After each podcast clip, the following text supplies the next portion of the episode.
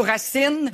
Voilà, c'est dit. Euh, Valérie Lemercier s'est payé un méchant trip sur le dos de la vie de Céline. Ma mère n'a jamais parlé comme ça à René et Céline n'a jamais manqué de rien, poursuit celle qui est aussi la marraine de la star.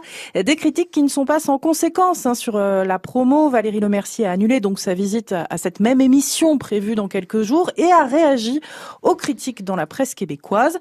Euh, Je n'ai pas envie de m'excuser d'avoir fait ce film parce que moi je l'aime bien, ce film. Je sais qu'il y a d'autres personnes de la famille qui ne se sont pas exprimés et qui ont beaucoup aimé le film. La famille est grande, 13 frères et sœurs, on ne peut pas plaire à tout le monde. Voilà ce que répond euh, Valérie Lemercier.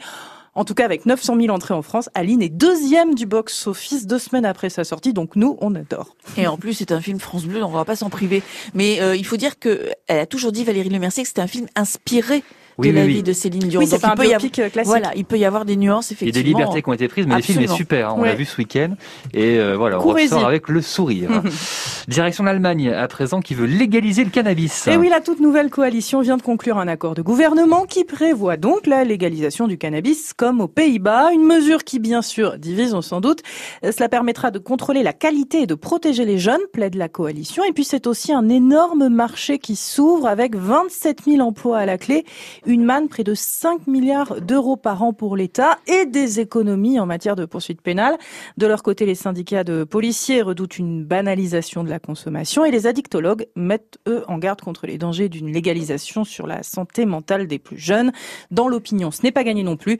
Et des sondages récents ont montré que la population n'y était pas vraiment favorable. Et puis, nous partons en Suisse, pour finir, où on ne plaisante pas avec les décorations de Noël. Alors non, il y a des règles strictes en la matière et une femme de 32 ans habitant tout près de Zurich en a fait les frais. Elle avait décidé de prendre un peu d'avance en décorant sa maison dès le 15 novembre, mais un soir, la police débarque chez elle.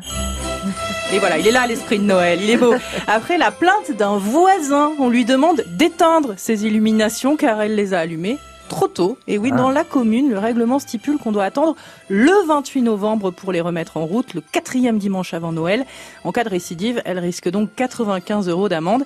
Kim a donc obtempéré, mais elle a prévu d'ajouter quelques guirlandes supplémentaires sur sa maison pour qu'elle brille encore plus fort à partir du 28. Donc le voisin aurait mieux fait de s'abstenir.